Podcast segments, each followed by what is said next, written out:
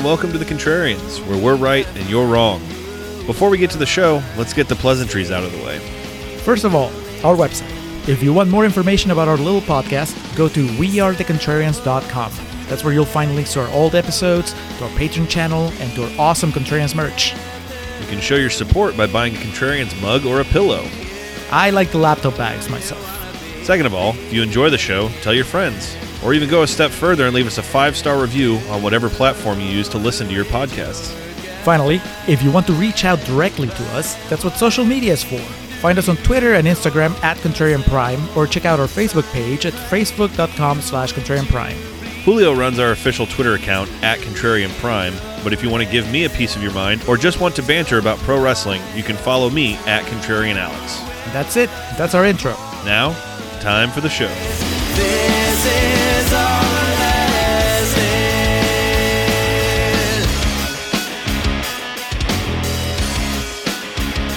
And we are recording for Contrarian's Corner for Four Brothers.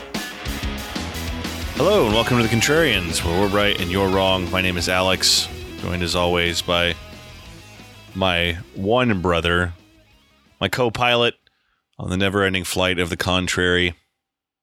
Mark Wahlberg's fairly problematic in this movie, so um, let's say. I was going to say, am I the Josh Charles to your Terrence Howard? well, I'd hope not, but you know, never know. Can't trust people these days.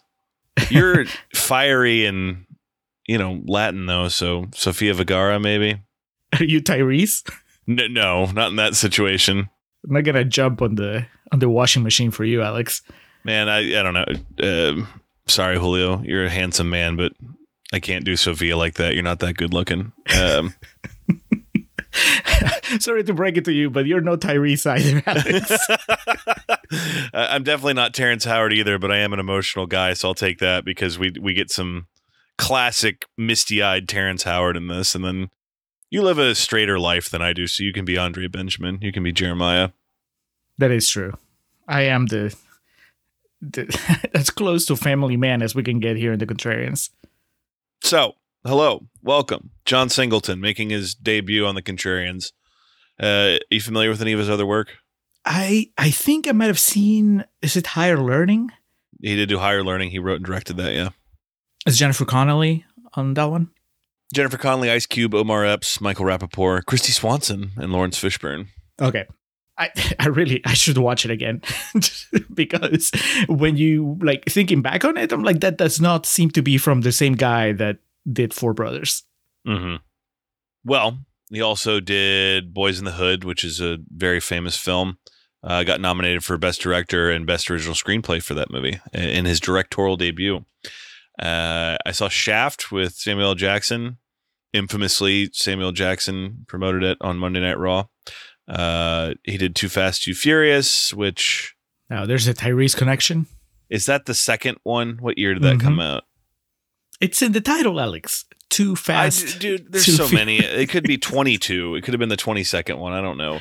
Uh, I did see. I'm pretty sure I would have seen that in Four Brothers. And then uh, his last entry came up during our uh, Twilight retrospective, in that abduction, the Taylor Lautner attempt to be more than a bad actor with abs. Uh, My God, that, that he, he really was all over the place. I I had no idea. I always thought John Singleton was, uh, and this proves just how little I knew about his filmography because I I always thought he was more of a, you know, kind of like the next generation of of you know people that would be like oh the next Spike Lee or so you know just somebody that was making uh, movies about black people and black community and you know because I think higher learning was a little bit about that but then abduction I know get paid, brother. it, that is true But we're here to take a trip back to 2005 and his film Four Brothers, written by David Elliott and Paul Lovett, who both have fairly limited credentials. Uh, it looks like their other big claim to fame was penning G.I. Joe Rise of Cobra, uh, which came out a few years after this. I mean I'm pretty sure they're still collecting residuals over it Yeah, I would imagine so. In this movie, everyone made a pretty penny on a $30 million budget, which is kind of modest. Well, not everyone is as famous then as they are now. So I think maybe this was kind of a steal, as they say. Uh, on a $30 million budget, had an over $90 million box office return. Uh, so let's get to it. I'm excited to talk about this one. I, I this was um, a rental and one that was like a uh, a hot ticket in college. Uh, but this was before I started working at the theater, and I, I think we rented it. There was a blockbuster in Denton. Uh, it was still there when I left, uh, but in 05, you know, 06, the idea of that video store was still pretty popping. I kind of remember when the red boxes started popping up around campus. There was one by my house at the 7-Eleven that I frequented quite often. But th- there, in the beginning, when I first got to school, you know, the blockbuster would be popping on Friday nights. I remember one time renting uh, Devil's Rejects on VHS and watching it in the dorm room, like buying a bunch of candy. And uh, me and a few dudes and a couple chicks had like, you know, a, the equivalent of a, a slumber party watching fucking Sheri Moon ACT. Uh, and I do remember Four Brothers being one of those fuck yeah movies. Um, so before we get into it and before we even discuss why we're doing this, let's just go ahead and explain what it is we do here on the Contrarians, and that is Rage Against the Rotten Tomatoes machine. That is our battle cry. Find a movie on Rotten Tomatoes that is highly rated, a lot of times accompanied with that logo that a lot of people love to flaunt that says it is certified fresh. And what we will do is make a case for maybe why that isn't true. Uh, be it poor acting, bad directing, lazy storytelling, bad score, whatever we need to find to sink our teeth into to make our case, to make our stand, we will do. Conversely, on Rotten Tomatoes, we'll find movies that are lowly rated. We typically shoot for about 30% and below. Uh, in this case, we'll be making an exception for one of our wonderful patrons. Um, and what we'll do with that, one of those nasty green splotches, those maligned entries into the, the Rotten Tomatoes zeitgeist, what we'll do is, as you could imagine, make a case for the film's positive merit, be it bold storytelling, good screenplay, great score, great soundtrack, you know, underrated acting, cinematography. We we've had to go places to make our cases uh, in the past, but you know, it's all in an effort to get the job done, and the job is making our case against Rotten Tomatoes. Uh, we do this for two reasons. Number one, uh, Rotten Tomatoes is kind of a flawed system in the sense of the, those scores don't always tell the whole story, and there's a lot of movies out there that people unfairly um, judge just based on this numeric score that really doesn't tell the whole tale. And uh, number two, uh, you know, art is subjective. You can be as over the moon about something as you want to be, or if you truly set your mind to it, you can just be as negative and cynical about anything. That comprises the first half of an episode, part one. That's what we call Contrarian's Corner. Julio, if listeners want to know how we really feel about the movie we're discussing, and in this case, Four Brothers is rotten at 52%, so we will be hyping the fuck out of this movie here in the first half. Julio, back to you. If listeners want to know how we really feel about the movie we're discussing, in this case, John Singleton's Four Brothers, they just need to check out the second half, part two. That is correct. Part two of every episode, aptly titled Real Talk, is where we tell you how we really feel. This has nothing to do with the tomato meter, the scores, the gimmick of the show. No, this is just how Alex and I experienced the movie as we sat down to watch it. Uh, he already gave us a little bit of history about him and Four Brothers. I have also seen this movie before a long time ago. I did not have Four Brothers watch parties. I watched it once when it came out, and I could tell you I probably haven't really thought about it until it was brought up just a couple months ago when one of our wonderful patrons said, "Hey, do this one." Uh, that patron, by the way, is patron Sachin. I hope that I'm pronouncing your name correctly. Could be Sachin, Sachin, whatever the case. He he reached out, and uh, I don't know if he likes it or he doesn't like it. I just know that he wants us to talk about it on the show. So so that's what we're gonna do. Yes, and to circle back, college was the last time I would have watched this also. So sadly, that's far in the rearview mirror in terms of my age and the years that have gone by. Uh, so there was a lot about this I did not remember. So I'm pretty fired up to uh, discuss it. Fifty-two Saying You, percent. you used to be Garrett Hedlund when you watched this at first, and now you're watching it through the eyes of uh, I don't know, Terrence Howard. No, I was Garrett Hedlund in this uh, then, and now watching it, I'm Garrett Hedlund in Inside Llewyn Davis. as long as you're not Garrett Hedlund in that sentence, I think we're okay. That's somewhere in between. I, I was struggling to remember the name of that movie too. I was telling my sister she watched this with me. I was like, and then I was like, yeah. And a couple years after this, he was the bad guy in Kill Spree Death. I, I I couldn't remember what it was called, and I was like, ah, Kill Bacon. yeah. I loved that movie. Why can't I think of it? Yeah! I got the rock now! 52% on Rotten Tomatoes critically, based on 132 reviews, and then based on over a quarter of a million ratings, the audience score is 80%. So it has a proud, proper standing popcorn bucket that is uh, red striped. But, you One know, of those movies that just absolutely showcases the divide between popular vote and uh, the electoral college. there you go. But we pay attention to what the tomato meter says in this case. And as I mentioned, it is rotten. So, Julio, what reviews were you able to comprise for Contrarian's Corner? I'm going to start with Sara Michelle Fetters from moviefreak.com, who says, This is one of the most painfully paint by numbers screenplays I've seen in ages. Every cliche in the book gets thrown at the screen. No twist constructed in obvious familiarity goes unturned. Alex, I think there's been plenty of times here on the show where we've come to the defense of cliches, as they call them. Oh, yeah. Uh, tropes, they're tropes because they work. If they didn't work, they wouldn't be tropes because people wouldn't keep using them. So to just criticize something because it's something that that follows a formula, that is very shallow criticism, right?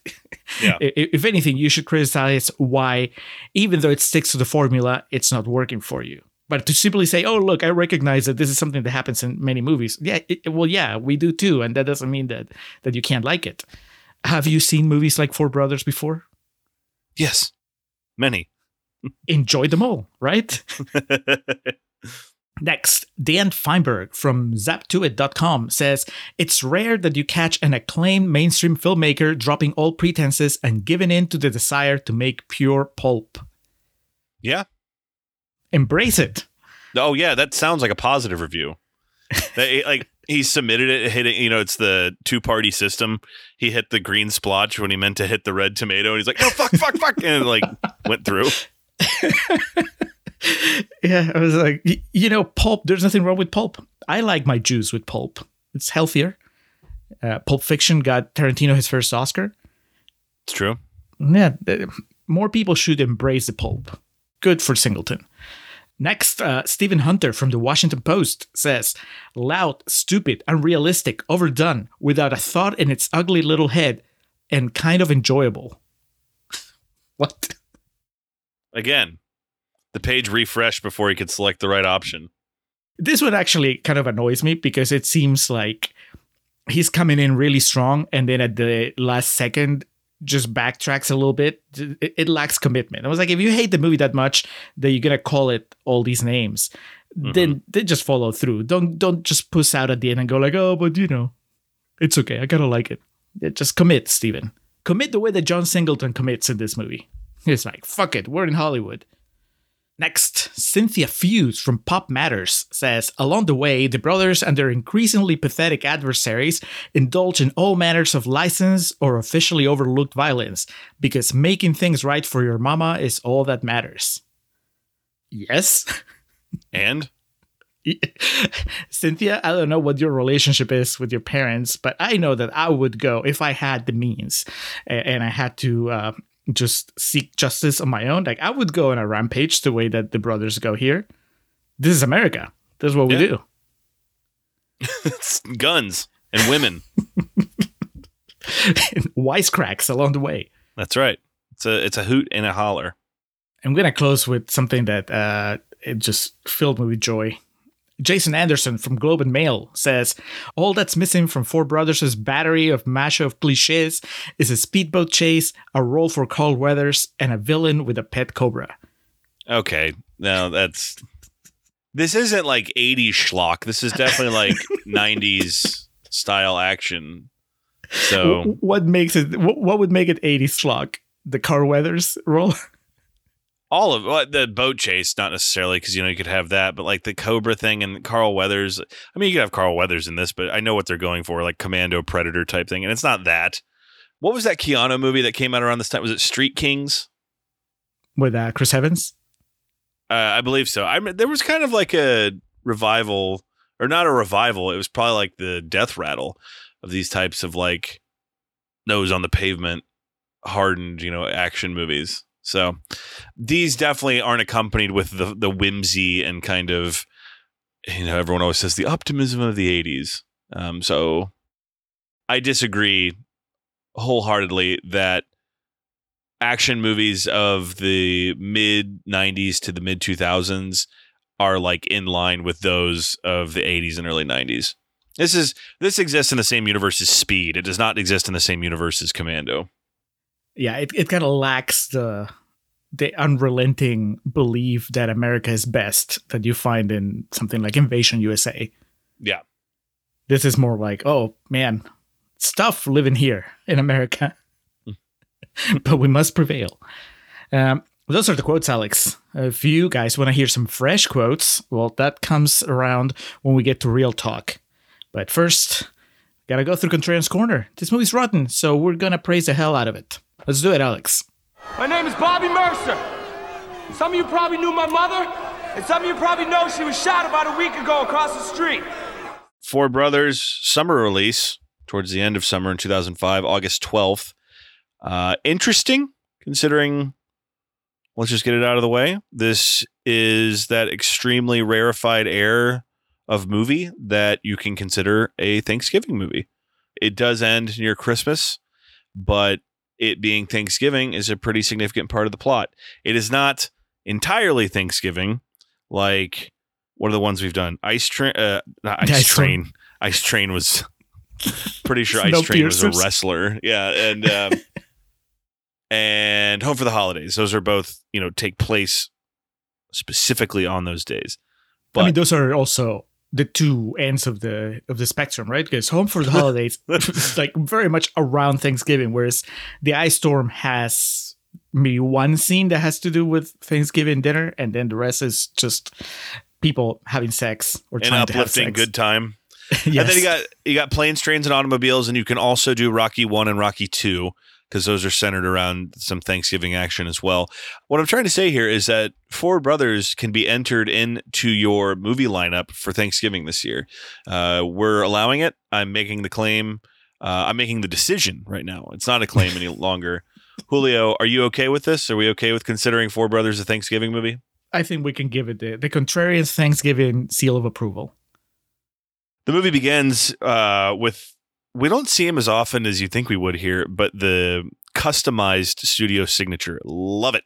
The Paramount studio signature, but it's like a blizzard going on. You know, Mhm. those you really see those with like uh, or you did um with like Spider-Man being 20th Century Fox and X-Men being 20th Century Fox and like the original Nolan Batman movies kind of have that that's what I think of when I think of like the different Instagram filter or something that gets put over the studio signature that they they don't just do for every movie. So right away you know that Four Brothers is a big deal. so what's the connection? Like the blizzard because it's just snowy Yeah. throughout the movie. That's, Well, that's the, the the opening scene there's like a snowstorm going on. Okay, because it could have been like instead, like the Paramount logo multiplies and it's like four of them. it starts like a kaleidoscope or some shit. Yeah, Uh, an elderly woman, Evelyn Mercer, is murdered at a convenience store in Highland Park, Michigan, when a robbery occurs that results in the death of the store clerk, and Evelyn was left as the one and only witness. The incident brings her four adopted sons back home to Detroit, Michigan to find out what happened. The oldest is a lifelong criminal, hot tempered Bobby. The second oldest is the family man and union construction worker, Jeremiah. The third oldest is an ex hustler and former U.S. Marine, Angel. And the youngest is an aspiring rock musician, Jack. We'll get to the breakdown here in just a second, but that sets the table. And of course, being that this was a movie released in America within the time frame of 9/11 still being fresh in everyone's minds, we have some pretty hardcore xenophobia, specifically anti-Middle Eastern rhetoric here in the beginning.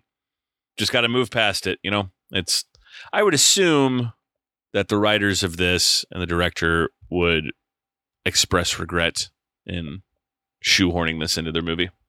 I mean, I think it's one of those you're caught up in the times, right? It's just put in this timestamp, move on. It seems like an easy way to to misdirect the audience because the opening of this movie is meant to fool you into thinking that this poor woman, this uh, Ellen Burstyn lookalike, that she Eh. she just happens to be the wrong place at the wrong time, right?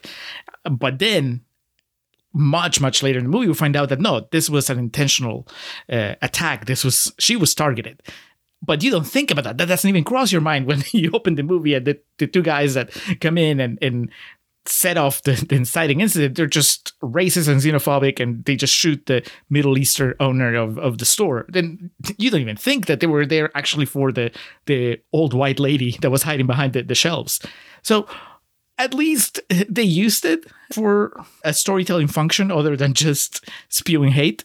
Uh, but yeah, I mean, that's probably if you were to remake Four Brothers, not if, when they remake Four Brothers, I'm sure that that'll be something that won't be part of the story anymore.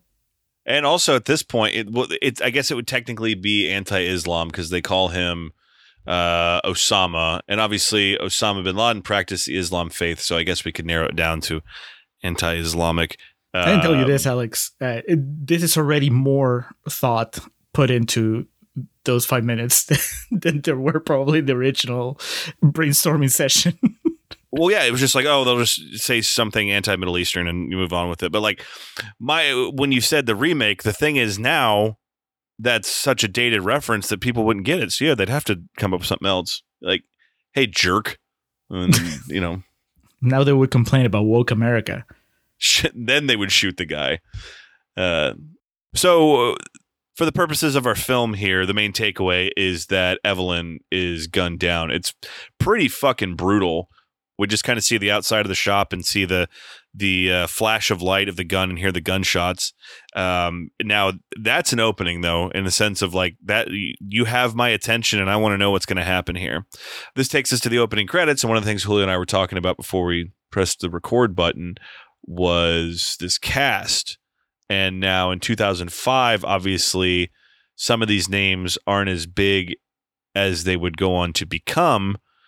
But for myself and Julio, this is just like a fucking murderer's row. We know Mark Wahlberg, Tyrese Gibson, Andre Benjamin, Garrett Hedlund, but then we got Terrence Howard, Josh Charles of recent uh, hairspray discussion, Sofia Muppets Vergara, in space.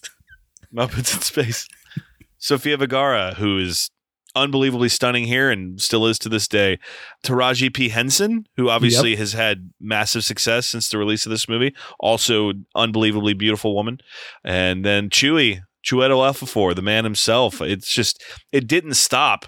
And Julio, like I said, I hadn't seen this movie in over 10 years. So I was just like, holy shit, I had forgotten about all these players involved. And if that opening uh, scene with, with the robbery and gunfire doesn't catch your attention, reading these names back to back to back will definitely have you intrigued with what's about to follow. Back in 2005, where was it that you stopped reading the names? Right? Because obviously you're like, oh, Mark Wahlberg. And then who gets second billing? Tyrese? I believe so, because, yeah, he would have been uh, on fire with the Fast and Furious movies. Right. And then Andre And- Benjamin. I mean, he would get your attention anyway because of OutKast. Uh, maybe, Yeah. maybe your eyes start glazing over around the time that Garrett Hedlund comes around. I think that's fair. Because for Andre Benjamin, I think the only like big thing he had had a role in up to this point was Be Cool. I know he had a couple other things. Um, obviously, something we are extremely high on. You can go and check out our semi-pro episode. That would, wouldn't come until a few years later. Uh, but yeah, Garrett Hedlund was definitely the unknown of these four. Terrence Howard had a name at this point, though. As, as the guy you call in to cry. Well-known crier, Terrence Howard. And then where was our boy Chewy at? Uh, oh, he had Love Actually. playing almost the exact same character. Well, I mean, that'd be awesome. Like if someone went and saw this unaware, like, hey, it's that guy. So we meet the players. We meet the four brothers: Mark Wahlberg, Bobby, Tyrese, Angel, Andre Benjamin, Jeremiah, and Garrett Hedlund is Jack. Of course, he's the baby. He's the young one. They are all back home. They're going to be celebrating Thanksgiving together, but also burying their mother. It's a extremely somber tone. Immediately upon returning home, Tyrese says he has to go run an errand or something. They start giving him shit like you're gonna go see that girl aren't you he's like no i'm not and then we cut to him and Sofia Vergara making a jailbreak out of an apartment. The guy's chasing behind him, firing at him. Um, as someone who has specialized in dating um, Latin women from time to time, I just want to tell Tyrese, I get it, man. I, I understand. Have you been shot at? I have not been shot at, but I would be shot at for Sofia Vergara. I can tell you that much right now. And O'Neill would too, for the record. Well, he would fire back. You know, Jay Pritchett's always packing, so and he would take care of business real quick. Yeah! How serious are you with this dude? Mark Wahlberg, Bobby refers to Sophie, that's Sofia Vergara's character, as Loco Ono, and that's one of the funniest lines I've ever heard in my life. Well, then, Uh, then that has to lead us to an unavoidable conversation. If she is Loco Ono, then you know we have four brothers. There were four Beatles. I guess the the the obvious correlation is that Tyrese is John. So who are the others? Is Mark Wahlberg Paul? Yes, yes, Garrett Hedlund has to be Ringo. yes, and so that would make sense for Andre Benjamin being um, George. George Harrison. Yeah, that was easy. Yeah, that was actually that went a lot faster. I thought. obviously being very hyperbolic about that Loco Ono line, but I was I laughed so hard at that and I was like, how did no one else ever get that in before this movie? How did it take until 2005 for someone to figure that out? Well, now we know. All it takes is four brothers getting together. also, did you catch Mark Wahlberg with a random glow reference? what? Tyrese and Andre Benjamin start fighting mm-hmm.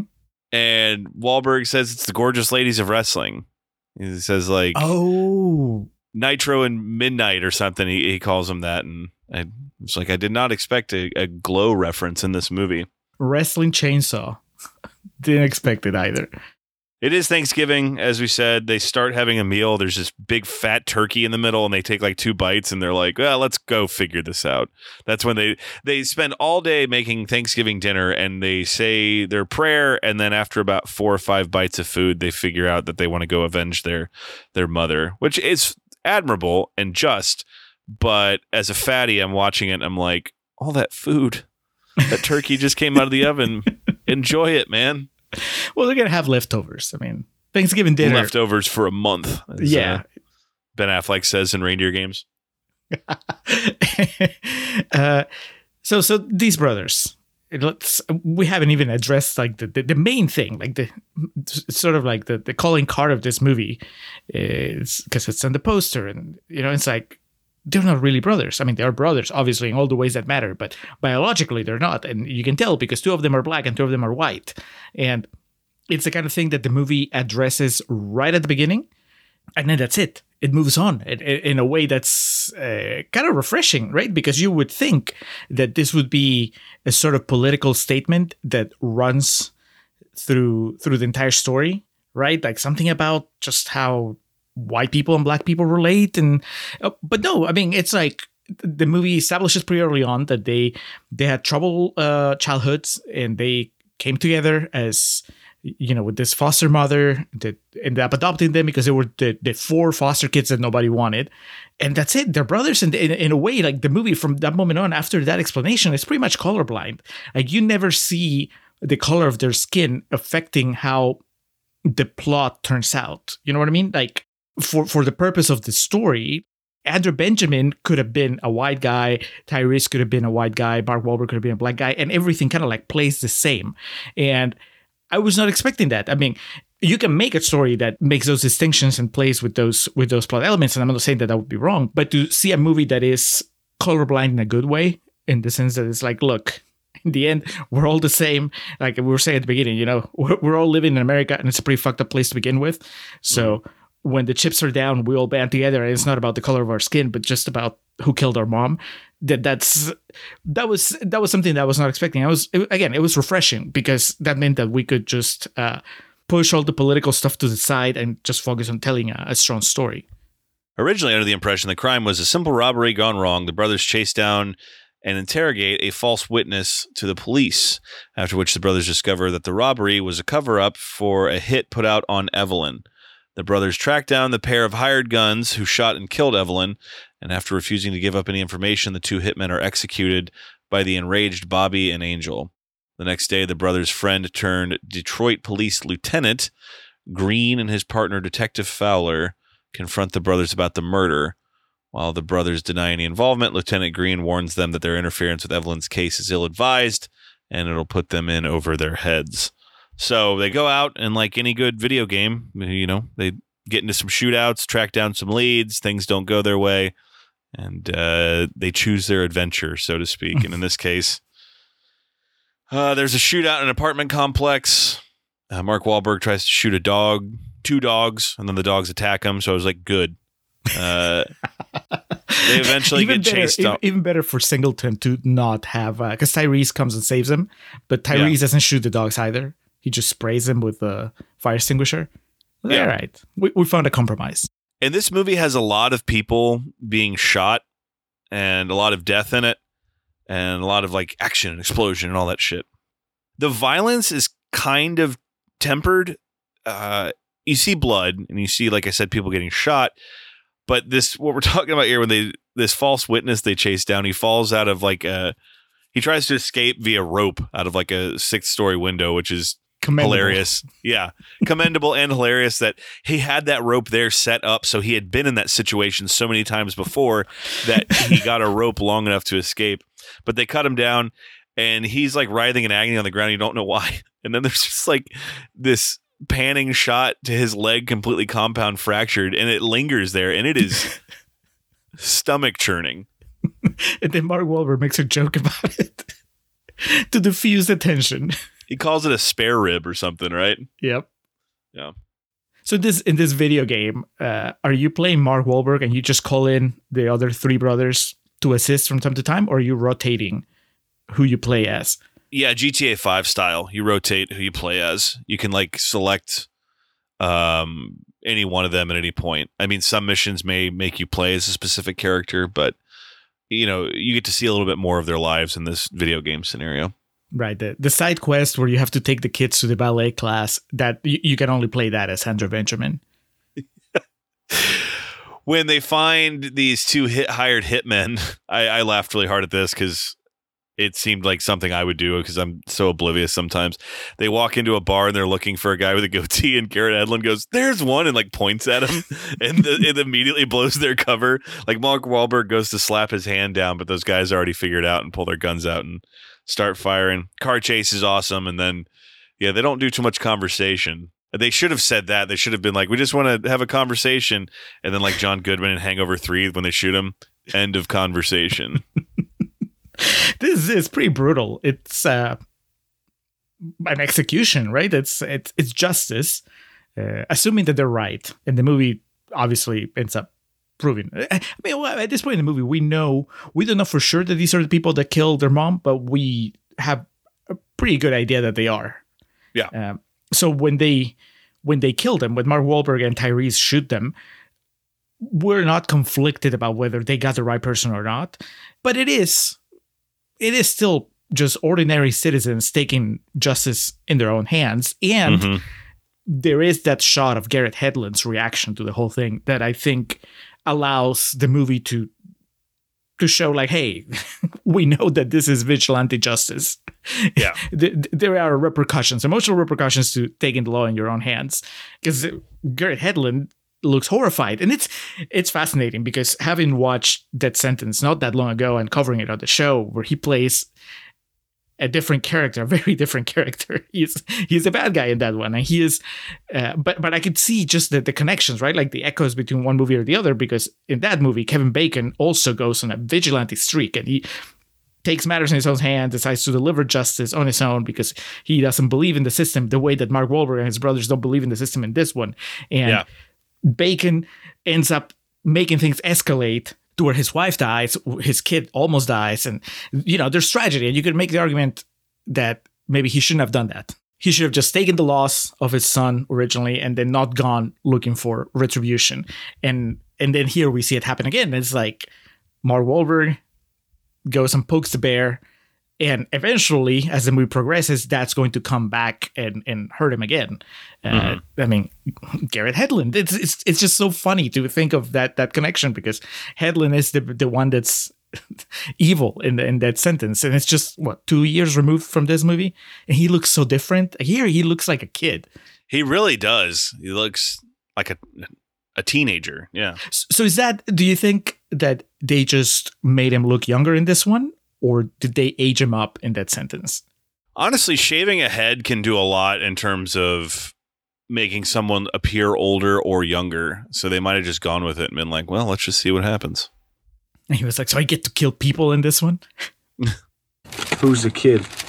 Oh, that's Jack. He's the youngest. First class fuck up, third class rock star. Terrence Howard, he's here. And uh, Blake from Camp Tiger Claw. I said Muppets in space earlier. It's Muppets from space. I, I that's going to haunt me for the rest Oh, of my man. life. Yeah. that peeling back the curtain on this one a little bit, Julio and I sometimes will f- figure out we made the wrong reference and we're such like sticklers. we'll text me like, "Hey, can you edit that one out? I said the wrong movie." Yeah, there's not fixing it here. I'll just I'll own it. That's fine. I'm sorry, hey, Josh Charles. You're a, you're a better man than I. I would have been like, "We need to take that again." Uh, so, yeah, Blake. Tiger Claw. I was just seeing because his face, his menacing facial expressions in this are kind of like Blake, so that that was making me laugh. But he's a hothead. He tries to fight Tyrese here just because they're talking shit back and forth. And Terrence Howard is someone we reference a lot, but we haven't had too much of here on the Contrarians. So were you happy to see him? Did you think the credibility and overall stock of the film rose when he came on screen? Yes, but also the ambiguity about the the role that the police force was going to play in this in this story. Because, like I said, I've seen it once before, and I didn't remember the the specifics of the plot, so I couldn't tell you who, like, if, he was a dirty cop or not. I mean, obviously, the movie eventually makes it clear, but. Um, for about half of the movie, you don't know whose side he's on. Like, were you? Well, I guess you've seen this more often than me, so you probably did. You know that he was on the up and up from the beginning. It's been long enough that I've seen this that a lot of things surprised me again. But yeah, it's Terrence Howard. He's not going to be a bad guy. Come on, man. oh man, he he he gets outdone on the come on man department. The the come on man person in this movie and now forever is Andre Benjamin. I don't think anybody says come on man like Andre Benjamin does in this Movie. I got a family. yeah. he doesn't cry though. Like he's still Terrence Howard still has the Terrence Howard has the Oscar clip and where his eyes get all misty in that one part. So yes. that's the thing. He he showed up. He saw that first day of shooting with uh, Andre Benjamin, and then he came on the set next day and did that scene where he's like, you know, tearing up. And they called cut, and he went over to him and he whispered, "Hey, man, your arms ain't long enough to box with God." uh, you know, speaking of Oscar clips, Alex, everybody, because I think that this scene already happened. That the big group Oscar scene is when they all see the video, the footage of their mom getting killed. Oh yeah, man, it's rough. Like we didn't see that at the beginning of the movie. The Singleton cut to an exterior shot, like you said, and you just see the flashes. But then you thought you were safe from it, and no, no, no, we get to see it now on the surveillance camera footage, mm-hmm. and everybody gets a close up. Wahlberg, Tyrese, Andre Benjamin, Garrett Hedlund. Hedlund can't even like finish watching. He like walks away and he's like in the background. But everybody gets gets their their big moment to act. Do you have? I, I know it's it's a tough question, but do, can you pick like your best? Like who who wins in this battle of uh, Oscar reactions? Probably Hedlund. I mean, Marky Mark's going for it, man. But you know, it, this is that type of reaction and acting has never been his strong suit. Uh, everyone's giving its effort, but I think Hedlund's the one you feel the most for. And they, you know, it's he's the youngest, so you're gonna have a little more sympathy with for him to begin with, and then so it's um, I think it's his scene to take. Wahlberg gets an early cry, early a lot of crying in this movie, which, which makes sense. I mean, they they do gun down a sweet old lady, but uh, earlier in the movie, he gets that one moment where he's looking at himself in the mirror and he starts crying. Oh yeah, after trying to put up a hard front. Yeah, he's like, I'm gonna get a head start on these guys. you got Terrence Howard on set. You gotta bring the A game when it comes to crying. And speaking of the A game, the main event shows up here. Uh, we are introduced to our villain number one, Victor Sweet, played by Chiwetel Ejiofor. And my God, what an opening scene he has here! I did not remember that he's the bad guy, and not just the bad guy. He's wearing the fur coat. He's talking mad shit to all these guys. Uh, in this opening scene, this guy, one of his henchmen, is trying to eat while he's accosting them because they fucked up with this hit. They hired uh, in-state hitmen. He said he wanted out-of-state hitmen. And this guy tries to eat. Looks like he's eating, you know, ziti or some shit. And it's like, "You hungry?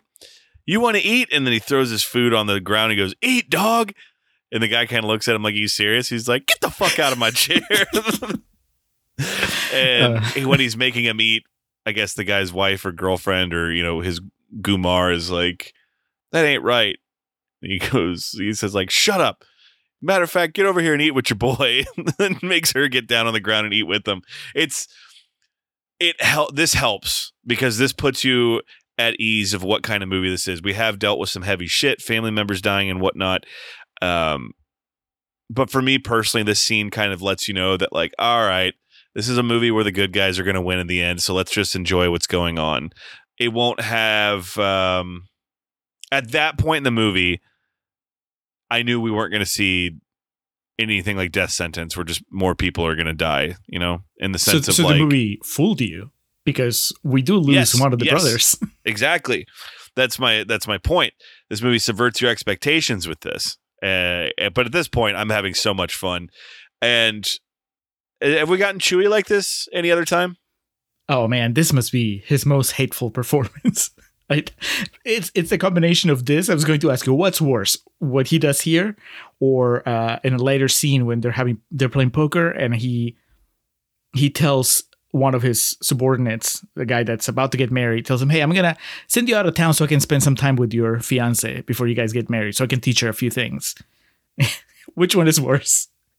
That one's awful because the guy's like this is just indignant. The, the other one he like cuts the guy's dick off. It's like yeah man you can teach her to cook. He's like oh no i'm gonna teach her more than that. It's too much woman for you. And the guy's just kind of like yeah. And there's really not much he can do. That's terrence howard should have had that role. I don't know man. Uh, we get sofia vergara and tyrese having sex on a washing machine this is a, a, the generation before us, Julio. You ever have sex in a washing machine before? It seems overly complicated. But that is something that in, you know, sex comedies of the day or the generation before us, there seem to be references to like women sitting on a washing machine and like the the sex appeal that comes with that. There's the sex scene on the washing machine and um running scared. And so I guess that was kind of like tantalizing. Also, washing machines used to be much smaller than they are now. Um, I'm not tall enough, nor am I packing like a Peter North down there to where I could make that work with the washing machine I have. What is? Uh, but I don't get it. Like, what is the thing? Like, the is it that you just, if you're a guy, I guess if you're a girl too, like you, you just kind of like stand there and let the machine's vibration do the work for you? Because Well- that seems a lot less fun. I imagine you can do the math on a woman sitting on a running washing machine, but yeah, I don't. I don't know. For the dude, it just seems like a lot of work, which uh, I don't know. um, but they talked about it like they had done it many times before, just like when they were 16, is what Sofia Vergara says. So, God bless. I think, like with most AI, took over our sex lives, and we basically just, you know, we don't put as much fun and effort into it anymore. See, the problem is they um they cut to them, you know, going at it, and it's basically just like what you think. She's laying on her back on the washing machine. Tyrese is above her. What they should have done is like have her set it up. Like I've got it set. What did she say? I got it set to spin, just like we were sixteen. And so we see him walk in there, and then when they cut back to it and they're having sex, they're like in some extremely elaborate position where Tyrese is also on top of the washing machine, like doing like a handstand or something. Uh, yeah, th- th- they're vertically 69ing on top of the washing machine. And the, the insurance guy's like, oh my. Uh, there you go. Fixed. You know, That- I, th- Talk about is, subverting expectations.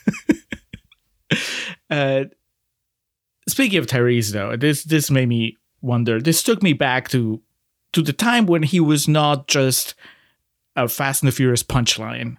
I think it's a shame that now that that's just what he is. That's what he's known for. Oh, he's Roman from Fast and Furious. And who's Roman? Roman is just the guy Roy makes fun of. So, do you remember back in the day when there was when seeing Tyrese in the movie didn't mean that he was just going to be the butt of jokes and he was actually somebody that was going to kick ass and and he looked like he had a career. He could have been a superhero. now he's not. Yeah, because he'd only done a few things before this, and he had that um, military movie with James Franco somewhere somewhere around this time, and then he Uh, was in Annapolis. yeah, and then he was in fucking Transformers, and it really seemed like yeah he was gonna be an actor because he's not he's not bad at all. Maybe you know let's let's start to lay the groundwork for a Tyrese comeback. Not that he needs the money, but It can't be us. It has to be the other three brothers. They have to shame him into coming back to, to the right path. Why would he though? That motherfucker is getting royalties from Fast and the Furious and Transformers. That dude, he don't need shit. But that's why he doesn't have to worry about money. So he could just do artsy movies for the rest of his life. Man, get uh, Michael Haneke directing Tyrese Gibson. It'd be like that Tom Hardy movie that's just all Tom Hardy driving. Just Tyrese. But that's the name of the movie, Tyrese. It's just him running errands. My favorite room in the house. Are you ready set it to spin? All right, Julio, explain to me the situation here. Or are we gonna get to the the potential heel turn for Andre Benjamin? Yes. So I know what happens, but I want you to explain it to me. Uh, well, before before, here's the question: Did you buy it? Now that you've told me that you didn't really remember much about this movie, so we were both on the same page, and I have no problem telling you that I I was not sure. I, you know, the movie started flirting with the idea that maybe Andre Benjamin was so hard up for money that he might have killed his mom for the insurance, and I was like, no way! Like that is I, I like I had this feeling that I would remember if that's what had happened. And, and he's out of the four brothers, he's obviously the the sweetest, the most likable. He's a family man, and uh, seems to have the most common sense. Uh, but that also got me thinking. Well, that's exactly why it would be such a good twist, right? Uh, that would be like Shyamalan level of of surprise if you told me that no, he was actually this criminal mastermind that had decided that his way out of uh, financial trouble was to hire two killers to get in bed with uh with Chewie and then get two killers to to murder his adopted mother so that he could claim four hundred thousand dollars in insurance money. So on the fence. I was like, you know what? I'll tell you this: whichever way it happens, I I'm gonna be happy because either it's a great twist or they they psyched me out about it enough. Uh, what was your experience? I remembered how this ended, so I knew where we were going, but I couldn't remember how they got out of it. And so I was like, wait, what? And, you know, I was kind of trying to piece it back together in my mind, which made it fresh. You know, I, the ending was spoiled or whatever, but I, I still couldn't remember how they got out of it. But you remember it was not Mark Wahlberg boxing against Andre Benjamin. yes, correct. Yeah, I mean that, that would have been amazing, but yeah, no, that's not what happens. Okay, so so he was Andre Benjamin is innocent. Don't believe the lies. He is just uh, an honest businessman that wouldn't play ball with the gangsters that run the government in the city. So they shut down his his attempt at starting a business, and uh, and his mom noticed even though he hadn't said anything, she noticed that he had gotten in trouble with the officials, with the mob, and whatever. So she went and started trouble uh, with the with the police. You know, she she filed a report about how his son had was being harassed, and uh, she filed that report with Josh Charles, and Josh Charles never filed the report. Instead, he because he's a dirty cop, he told Chewie about it, and Chewie got her killed. Now she had taken a policy for four hundred thousand dollars, a life insurance policy that would benefit Andre Benjamin's kids, uh, Her grandchildren, granddaughters. That was a completely separate development, but of course, to the outside looker, somebody like Tyrese who's doing sleuthing on his own, uh, yeah, it could look like this lady got killed and then Andre Benjamin benefited enormously from her death. So because they their thing is like he was paying her bills and he's like i pay all her bills like yes, you know he, he had that rightful moment of like i'm the only fucking adult here yes. When they finally confront him about it, he he makes a pretty good case for himself, which is like, are, are you mad that she was willing to set a separate uh, policy for my family when I'm the one that was taking care of her? I mean, that's is a pretty good scene. He's that is his Oscar clip. I don't think uh, he can't compete with uh, Terrence Howard in the crime department, and he can't compete against uh, Garrett Hedlund in the heartbreak department. But when it comes to righteous indignation. I think that he's got the edge on the other brothers. agreed yeah we learned that camp tiger claw is dirty he's in bed with uh victor sweet. Terrence howard figures it out. He confronts him at a bar. And you know they're speaking really cryptically or he is. He's he's playing pool and he's like take a shot. He's like i think your cue's crooked. And then he hits him with the pool cue to kind of make his point. point and this was the biggest shock of something i didn't remember because he guns down terrence howard outside this bar. Terrence howard's gone. 45 minutes left in the movie It's like, I don't know, man. I wanted to be there for the big finale. I mean, the sexual tension was palpable during this this confrontation, but I was I was happy that it was it was this brutal because it would have been too easy if Terrence Howard had just prevailed and arrested Josh Charles. You needed this to to go badly, es- especially because it's on the heels of eh, probably the biggest tragedy in the movie since the, the old mm-hmm. lady buys it at the beginning. That is that we lose Garrett Hedlund as well. In fact, their their funerals are intercut. They happen at the same time. Hedlund's acting in this is tremendous too. He gets shot in the street by some of Sweet's people, and you know he's calling for help for Bobby. It's pretty heartbreaking, and like his just acting of like what's going on and his selling of the gunshot is uh, heartbreaking. This is the one thing I remembered. I remember that Garrett Hedlund died, and uh, it really colors the way that you watch the movie and you watch his performance when you know that he's doomed because everybody picks on him. He's he's the youngest, and um, Wahlberg's always teasing him, and they- none of the other three brothers take him seriously. He's always kind of like falling behind, uh, but he's also the one that's always in a good mood. And when you watch that, knowing that he's going to be the one that doesn't make it to the end, it's uh, it adds this this very tragic element. So I knew it was coming. It was still I I thought it happened at the very end. I did not expect it to happen before we got to the third act. Oh yeah, So he goes running after that kid, and I was not expecting him to get shot right away. we need a setback for the good guys. That's for sure. How'd you like that that big set piece where the, their mom's house gets turned into grated cheese? It goes on a little bit long, but it's fun, and also you know me, I was very happy that it was all squibs and practical explosions and shit. That made me happy.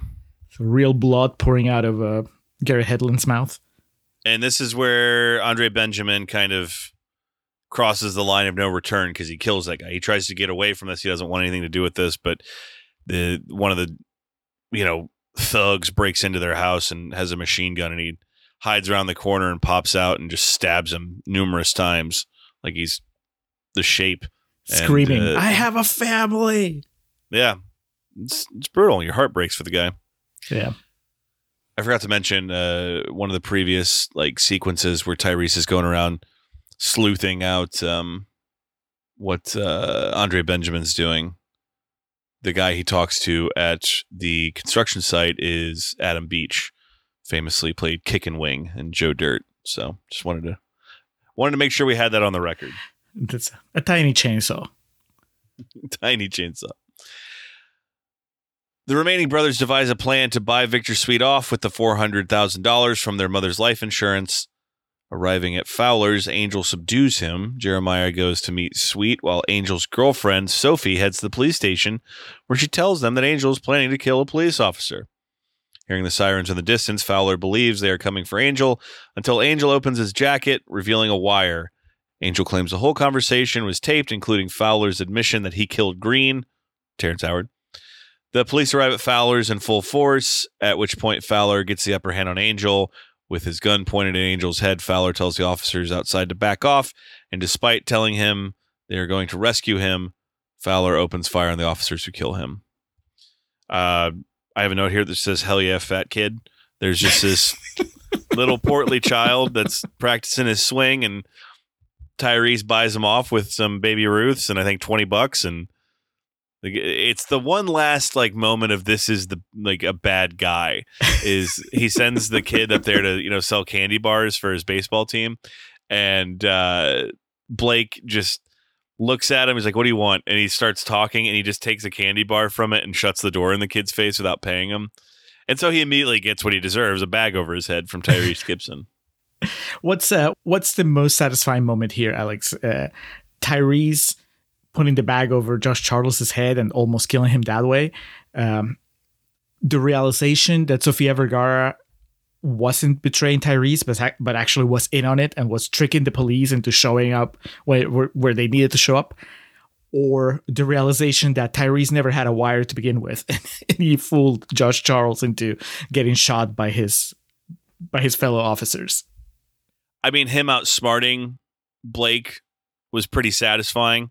I kind of wish he had had a more of comeuppance than just getting gunned down in the street, but you know that's a pretty undignified way to go. Uh, yeah, I forgot about Sofia Vergara. I was like, "Oh, girl, what are you doing?" But then it all kind of came together. Yeah, vindication. Oh, Bobby Mercer.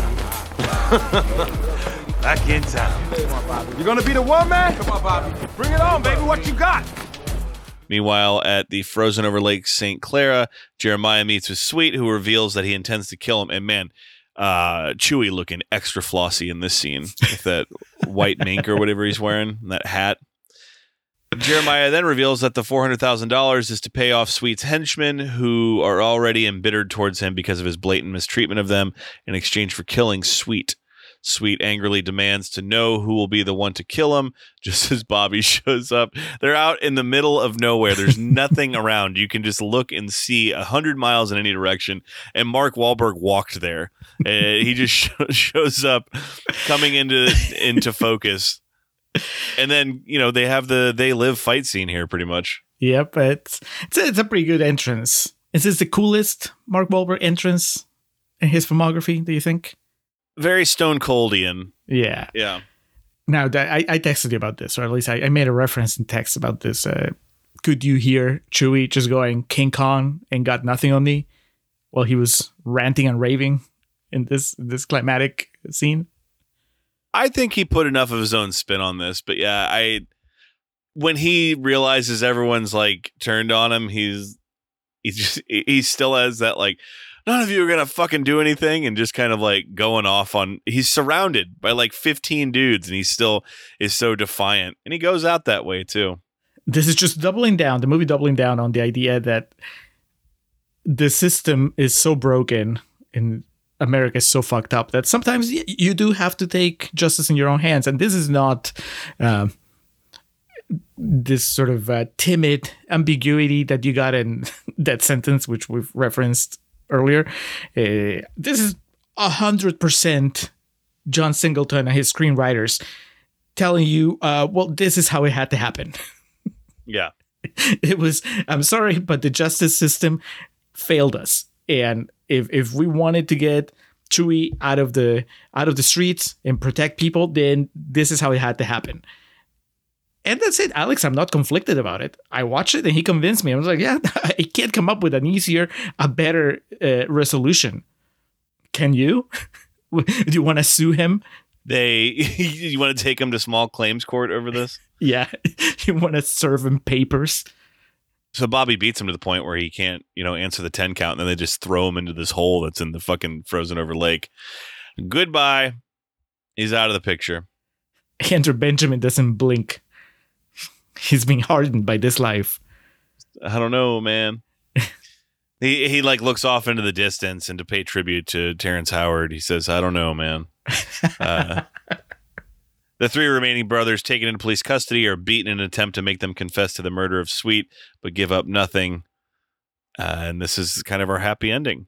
They get thrown out, and Sofia Vergara and Taraji P Henson are there, and you know they their women are waiting for him, and Wahlberg's like, you know, he withstood the beating, and they all three of them were making cuts about, you know, I was banging your wife or your mom, that type of thing, and Wahlberg's just like, I want my possessions, yo, get me the fuck out of here.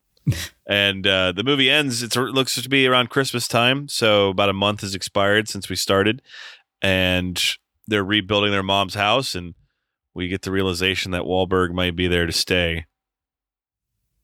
I mean, there may be other criminals that need to be killed, dealt with. the police is not going to do anything, so this might be a, a Max Payne prequel.